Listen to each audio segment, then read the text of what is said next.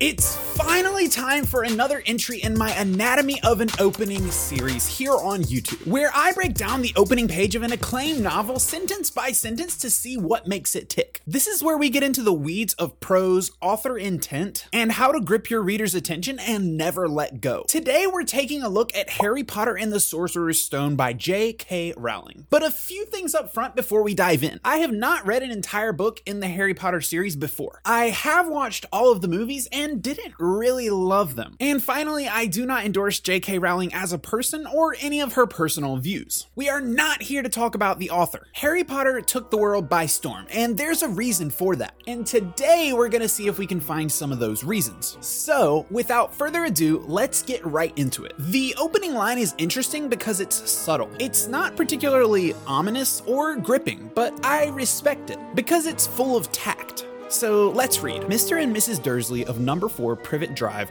were proud to say that they were perfectly normal. Thank you very much. They were the last people you'd expect to be involved in anything strange or mysterious because they just didn't hold with such nonsense. So right off the bat, it's interesting to note that the first character introductions we get are Mr. and Mrs. Dursley and not Harry Potter himself. Especially interesting because this is a middle grade novel, which also brings up an important note for us to remember when going through this page. This is a book for kids, so it will be written to kids to an extent. So there may be some prose choices that we might not always agree with. They might even seem too simple, but I assure you they are not. The most important part of this sentence is the end. We're proud to say that they were perfectly normal. Thank you very much. It's important because I like the flair that this adds right off the bat. Rowling isn't slapping you in the face with something bad is about to happen. She's just calmly signaling a few things with a simple line. The strongest part of this is the voice that's implied. You immediately start reading it with a sort of posh British accent and get similar humor vibes. Rowling is also asserting character voice of the Dursleys themselves without ever having them speak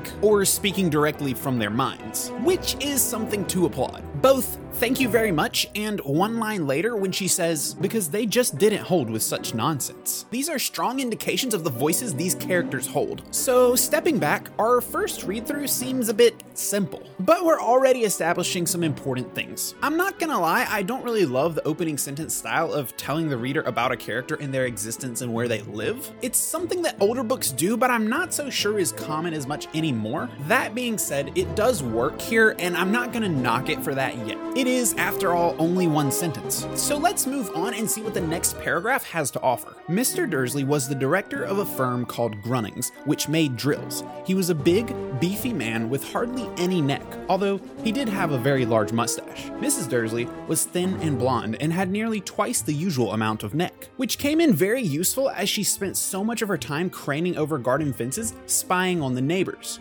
The Dursleys had a small son called Dudley, and in their opinion, there was no finer boy anywhere. Now, I've grouped that entire paragraph together because, frankly, it's mostly just description, a healthy dose of it. But most of it serves to establish character fairly well. Notice how each line of description implies something about the characters or the family that isn't exactly relevant to their physical looks, yet they tie in beautifully. We're getting visual representations, but we're also learning a lot about personality. This is just good craft. I will admit, I don't really love some of the prose minutiae here, like big, beefy man with hardly any neck. Some of these words could be trimmed up, but that's for an editor to decide. So early on, muddying the page with professions of side characters is an interesting choice, because we've still yet to receive much of anything resembling a hook, but we'll give it a little more time. The next section reads, the Dursleys had everything they wanted, but they also had a secret, and their greatest fear was that someone would discover it.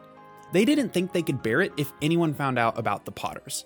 Mrs. Potter was Mrs. Dursley's sister, but they hadn't met for several years. In fact, Mrs. Dursley pretended she didn't have a sister because her sister and her good-for-nothing husband were as un-Dursleyish as it was possible to be. The Dursleys shuddered to think what the neighbors would say if the Potters arrived in the street. The Dursleys knew that the Potters had a small son too, but they had never even seen him. This boy was another good reason for keeping the Potters away. They didn't want Dudley mixing with a child like that. Now, we're getting far enough into this opening page that we're allowed to question a few things. Things like, where exactly is this all going?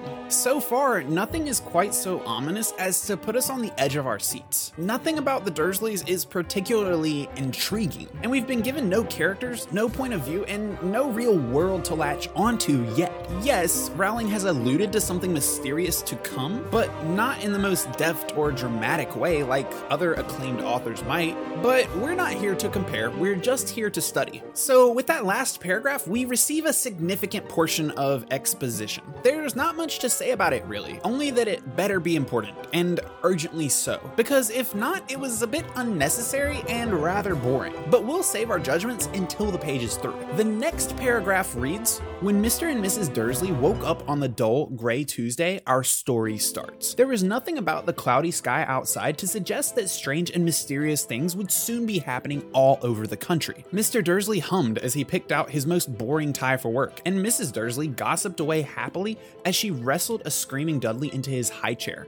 None of them noticed a large, tawny owl flutter past the window." Now, we're almost through with this first page, and I'm still wondering where this is all going. We've announced that the story is starting now, so I'm looking for anything of interest. And so far, we only get a large owl flying past the window. Clearly, I know the story, and I know what happens next. But if I were an unfamiliar reader, what would be going through my head right now? Before making a judgment, we do have to consider the age that this novel targets. Given that the first book in this series is middle grade, it's generous for us to pretend that we're rather young children. So it's okay that the prose is kind of simple and relies on a distinctly British tone of voice. All that said, only in the last line, none of them noticed a large tawny owl flutter past the window, do we get anything of real interest. We've established that the Dursleys are boring and unlikable. I'll give Rowling that.